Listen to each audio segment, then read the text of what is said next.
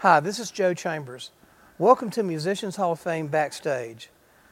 Today's guest is one of the most talented musicians, singers, songwriters, actors we've, we've ever interviewed.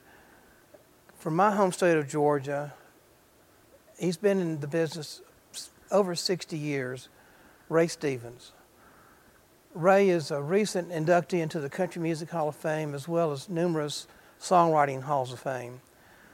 Ray had his own television show back in 1970 on one of the three major networks. He's uh, currently has a show on PBS.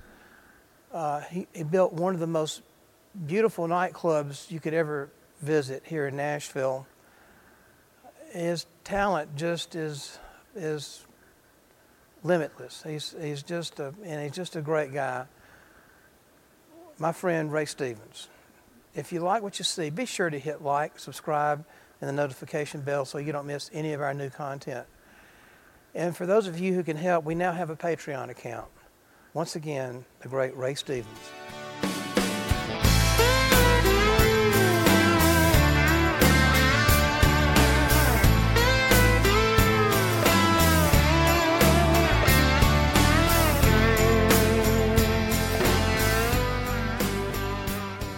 Welcome to Musicians Hall of Fame. Today's guest is the great Ray Stevens. Ray, thank you for coming in. It's my pleasure. During all the craziness of this COVID thing, um, so like I was saying, I got a phone call this morning on my way in, and it was from Mike Curb.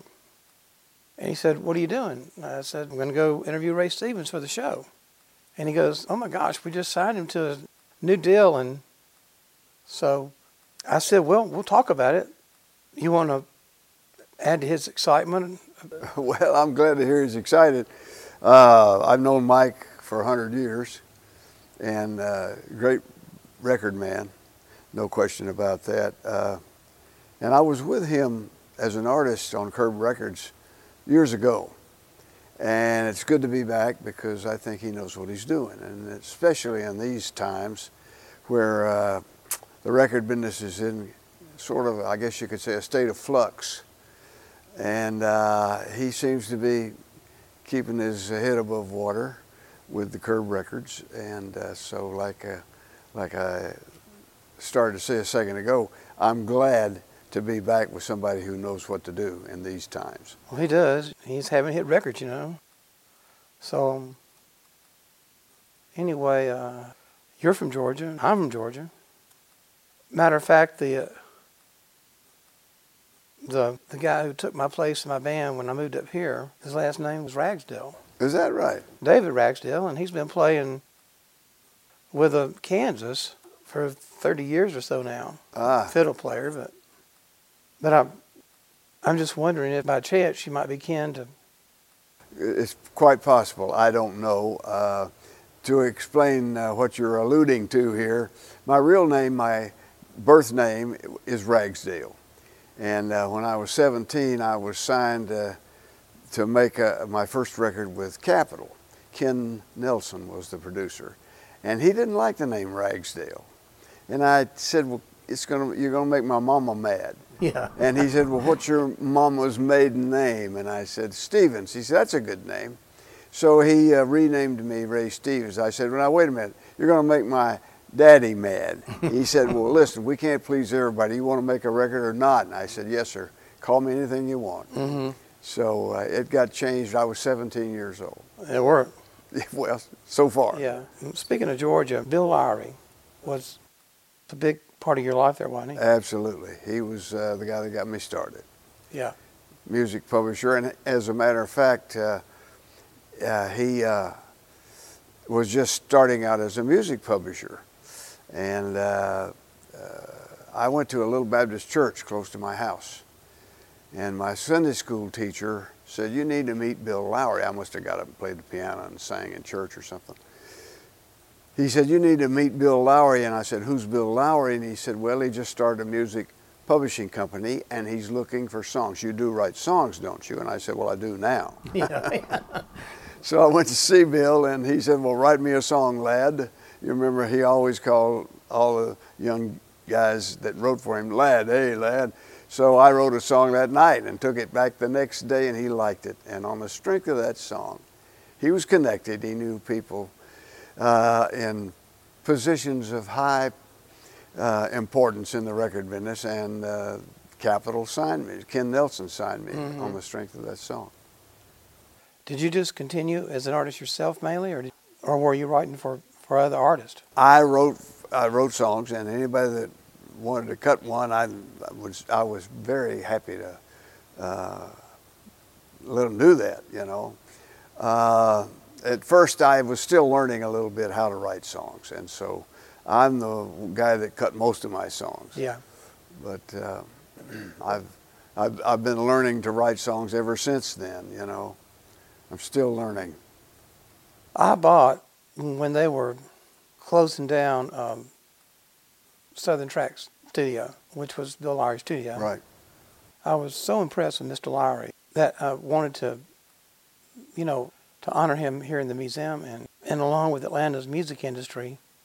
So I went in and got his uh, office, basically got his desk and his chair. And, Right. and before we did the deal with the Grammys, we had to, to rearrange things. Kind of had recreated his office here, and one of the records that was hanging in there was Ahab the Arab. Now, was that Yeah, he published that. Let me tell you about Ahab, the Arab, the sheik of the burning sand. He had emeralds and rubies just a dripping off of him, had a ring on every finger of his hand. He wore a big old turban wrapped around his head and a scimitar by his side. Every evening, about midnight, he'd jump on his camel named Clyde and ride. And uh, that was uh, one of the first songs I wrote.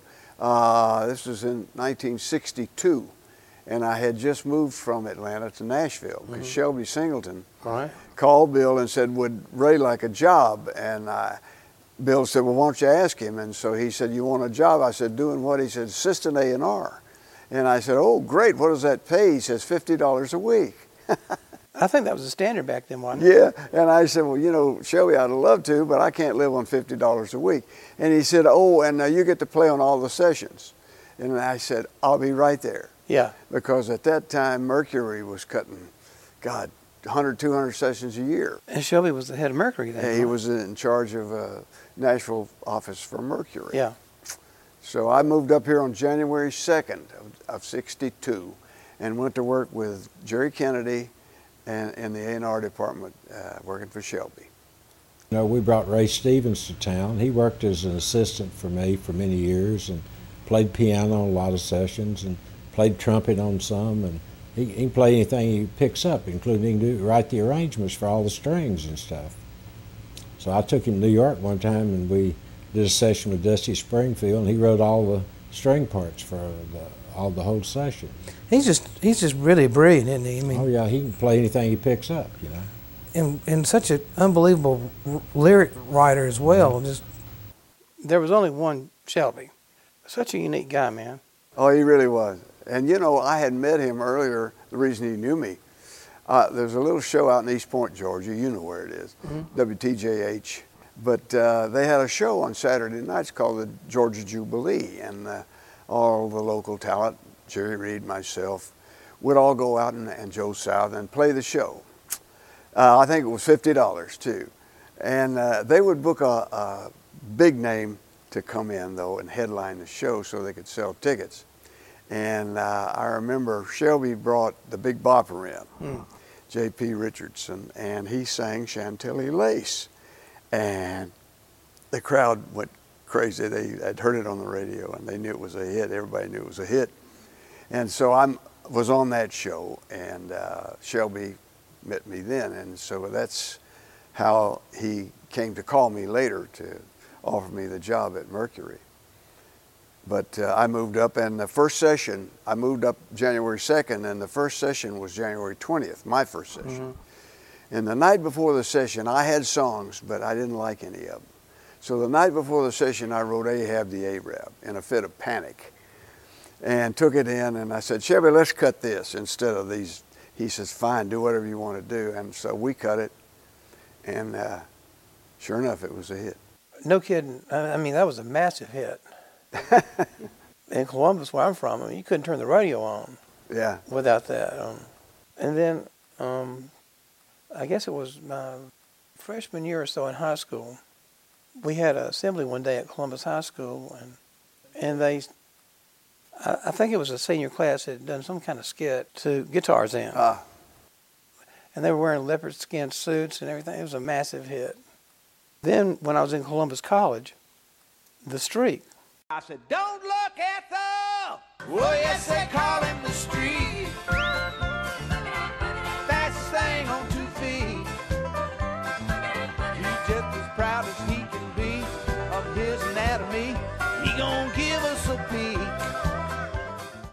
and people were literally just walking up totally naked with a mask on. oh my goodness. Second, first time I've seen people wear a mask now. Now they have to. Yeah, they have to now. They had to then to be totally, totally naked there. But um, did, have you always just been funny? I mean, did you just was that Oh, just? I don't know. I, I, I've always appreciated humor and comedians. I really have not, I sort of consider myself a comedian at this point of my life, but back in the early days, I, I was just a piano player and a singer. And uh, I uh, told jokes on the side, you know, and wrote funny songs. Well, you know, they- say that that's really the hardest thing there is to do is to is to be funny, to be a comedian, more so than being a serious Well, I don't actor know. or something like I that. don't know. But anyway, you scored at it big time. so you got to Nashville, and and I've seen pictures of you with the A team players at Columbia Yeah. at the Quonset Hut. Right. Oh, I played on hundreds of sessions back in the old days. What's some of the ones you played on? uh, Some of the artists. Oh gosh, I don't know. I really didn't. One day I remember Shelby was the producer, and we cut three hits. We cut uh, Ahab the Arab in the morning. We cut Walk On By by Leroy Van Dyke in the afternoon. Both Lowery songs, by the way. Right. And then we cut Wooden Heart with Joe Dowell at six. Yeah.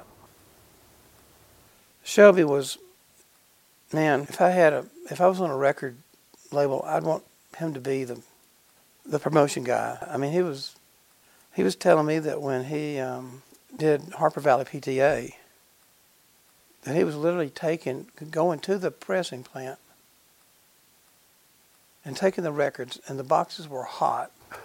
That's how f- fresh the records were and driving them to the Nashville airport to make sure they got on the planes because he knew how important it was Yeah. to get them distributed while they were while they were literally hot, like Jerry Reed. You know, when you're hot, you're hot. Uh, yeah. Well, you know, Shelby was one of a kind. Yeah. No question about it. Always, always thinking. You know, always Yeah. trying to come up with a, a better way of doing things. Everything is beautiful. Was that your biggest song? You think? I would say it's the biggest song. The biggest selling record was A Streak. Really? Oh, yeah. But uh, Everything is Beautiful has been recorded by not only me, but a couple of hundred other people. Right. And uh, uh, that was a song I had, a brilliant mind here. I had uh, gotten a call from uh, Hal David to come out to California and listen to a Bacharach David song for a cowboy movie. They wanted me to sing it in the movie. I said, okay. I flew out and went to Bacharach's house, and he played Raindrops Falling on My Head. And I said, well, thank you. It's a great song, but I'm going to pass because I've just spent two weeks in the studio recording Sunday Morning Coming Down. And I, I, if I don't put that out next, I think somebody will beat me out with it. And they said, fine. And they called BJ, and of course he had a big hit with it, Raindrops. But uh, they put out Sunday Morning Coming Down by me, and we sold 12.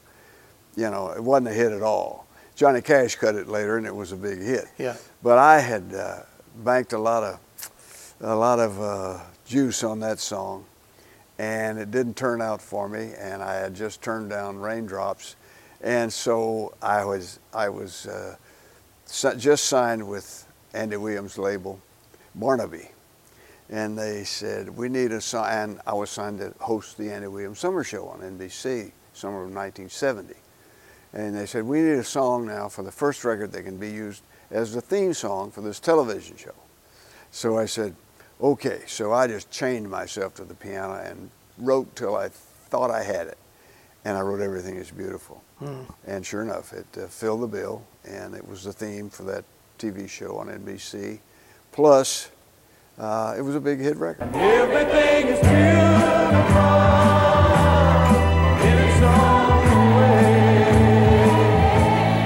Like a starry summer night snow-covered winter's day.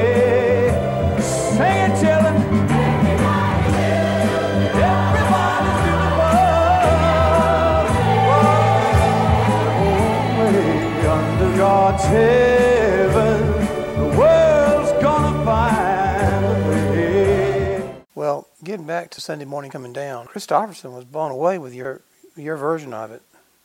Well, I'm glad he liked it. He uh, sure wrote some great songs, and that was one of them, you know. Well, he was saying that no one had ever spent as much time working on one of his songs, you know, trying to perfect it. He was very Yeah. thankful, you know. Well, uh, bless his heart, I did spend a lot of time and a lot of Fred's money, Fred Foster. Oh, yeah, Fred, I was yeah. on the monument at the time. But he got it back, of course, but uh, the money. Yeah. But, uh, you know, I was thinking, boy, this has got to be a hit, you know. Well, you were right. Well, not my record. Well, you were right about the song, though. Yeah, oh well. That's what, when I used to work for Billy Sherrill, he used to say, you know, it's just a matter of putting them The right artist. with the right, With the right song. right. Yeah. I, I think, looking back on it, I think people could not visualize Ray Stevens singing a song about waking up Sunday morning stoned, you know? Right. So uh, I didn't have the image to sell the song. Yeah. I should have cut uh, Help Me Make It Through the Night because Beckham had three new Kristofferson songs. And he was my good friend. He called me Bob Beckham. Said, come listen to these three songs. You can have any one of them you want. And I think it was uh, Sunday Morning Coming Down, Help Me Make It Through the Night, and For the Good Times, or uh, one of those, me, me and Bobby McGee. And I took, I should have taken Help Me Make It Through the Night, but eh, there you go. Hindsight's 2020. Yeah. Well, hey, we're going to take a break. We'll be right back. The Musicians Hall of Fame and Museum has been celebrating the men and women who make the music of our lives since 2006. The Musicians Hall of Fame is the one and only museum in the world that honors the musicians that played on the greatest recordings of all time. It's a music city, huh? It's, uh, I mean, where else are you going to get the cats, all the cats that are in this room? From Hank to Hendrix, from LA to Nashville, the Musicians Hall of Fame will take you on a musical journey highlighting the talented musicians that created the soundtrack of our lives. Come see what you've heard, and while visiting, check out the interactive Grammy Museum Gallery at the Musicians Hall of Fame. Located in the heart of downtown Nashville, in the first floor of the historic Nashville Municipal Auditorium. See you soon at the Musicians Hall of Fame and Museum. Welcome back to Musicians Hall of Fame with Ray Stevens.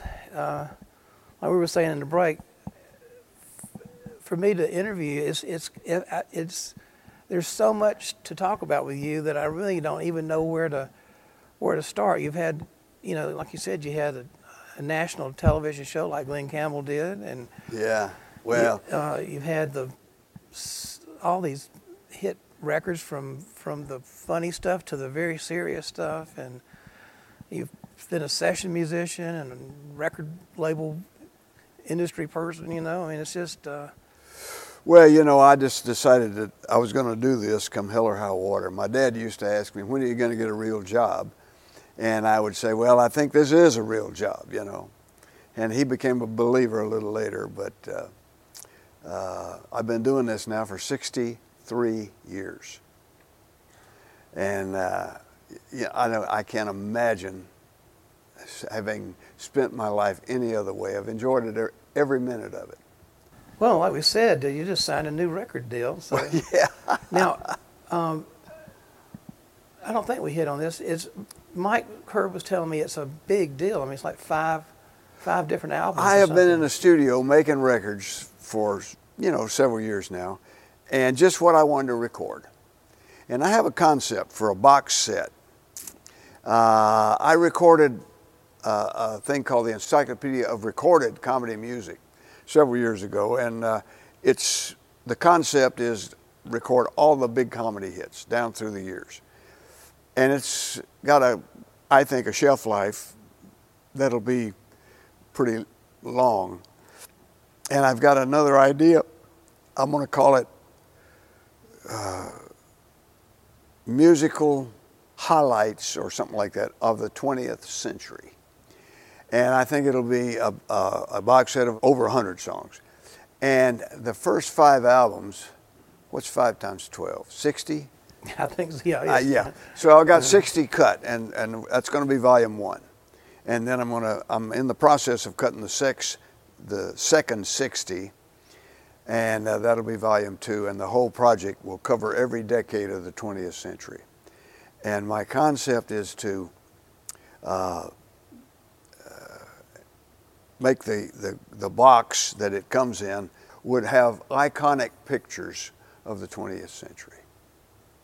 And that w- they would range from everything from the moon landing to uh, Marilyn Monroe's dress being blown up to the sailor kissing the girl on Broadway Right. after World War II, the flag at Iwo Jima, you know, pictures like that. Yeah. And all these songs, uh, one from every, at least one, more than one for most decades, but uh, uh, songs from all 10 decades of the 20th century. Well, Mike wanted me to just make sure that you knew he was extremely excited about it. So, Well, t- uh, I, I'm glad to hear that. Yeah. And, uh, so you hit on something that nobody else had I'd ever seen do was when.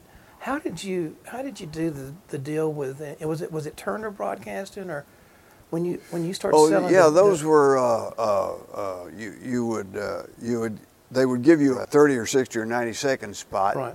and they would participate in the sale. And my uh, videos would sell a lot, and so Ted Turner got a lot of that, some of that money, and uh, it was they would show it during Braves games, and uh, it was just very fortuitous at, that at that time there was so much time available Right. on the cable channels to show the spots that we had made to sell that long form video. I mean, that's what I'm saying. You just kind of like just nailed it. I mean, that was if there was a time to do it, that was probably the the best time ever, right? Yeah, uh, being at the right place at the right time uh, has a lot of merit.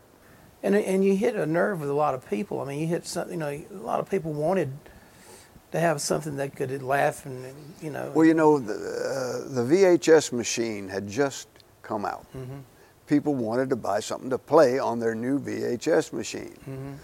And uh, you had it. they bought it. Yeah, that's great. Uh, something else I wanted to talk to you about. Um, one one of the people that I was so um, proud to say he was a friend of mine was Chet Atkins. oh, wow. Yeah. Uh, and I, you know, they're the, I just uh, that's talking about not making them like that anymore. You know, to me, uh, Well, he was, uh, uh, speaking of uh, timely, uh, his, his presence here was very timely. Uh, the music business was just in the right spot for him to be very successful. He cut so many hit records for RCA. Oh, me, there you just can't count them all. And uh, he was my good friend. He used to call me and book me on sessions as a sideman or as a background singer or whatever.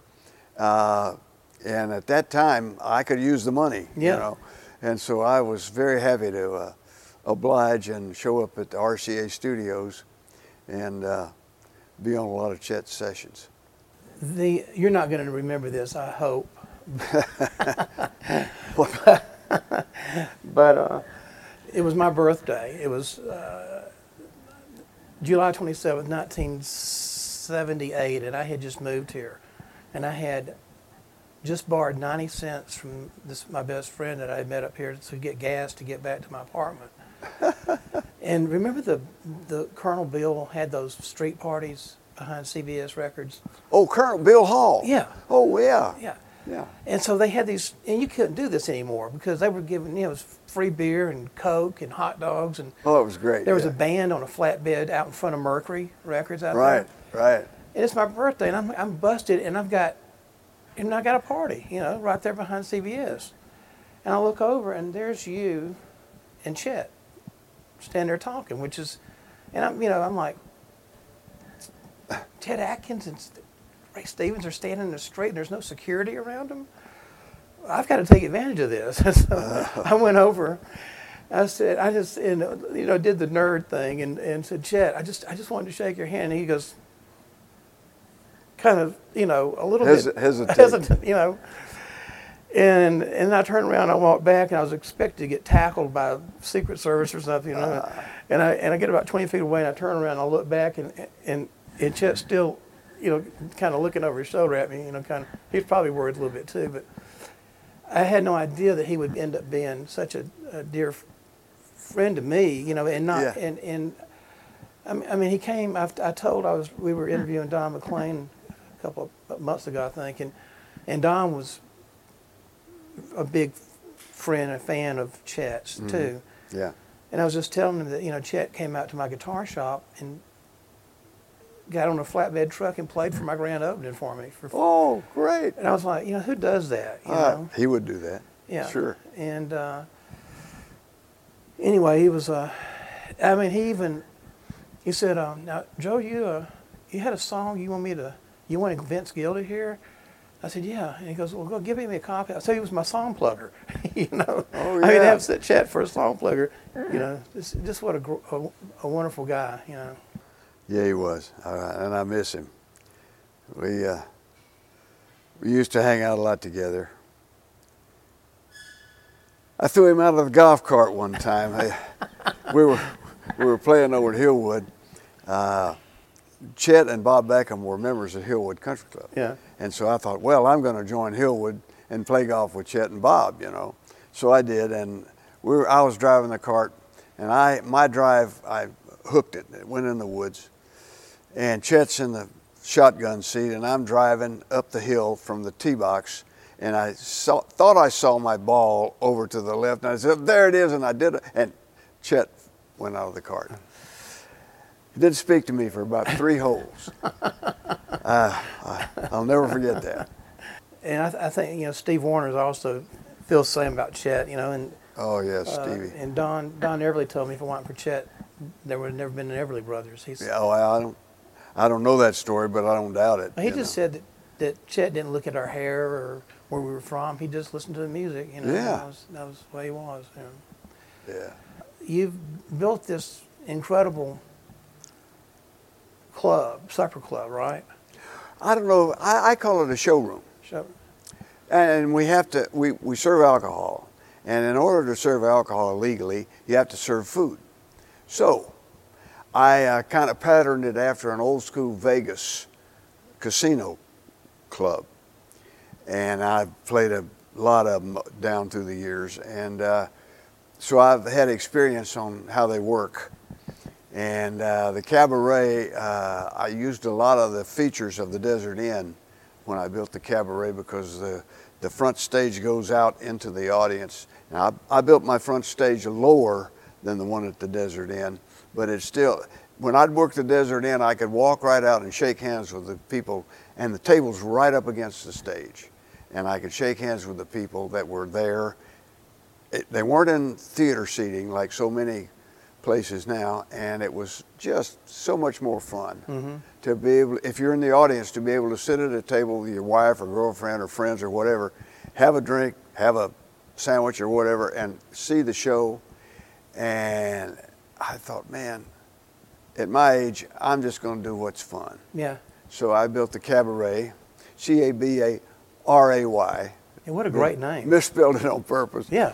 uh, to uh, to sort, sort of incorporate all those features that those old places in Vegas used to have, and I, it's really a lot of fun. Uh, before we got closed down by the coronavirus, uh, we were going great guns, and I think as soon as the vaccine gets distributed, we'll be back in business. But right now, we can't uh, we can't open because we can't sell enough tickets. That's a beautiful venue, and Yeah, well, thanks.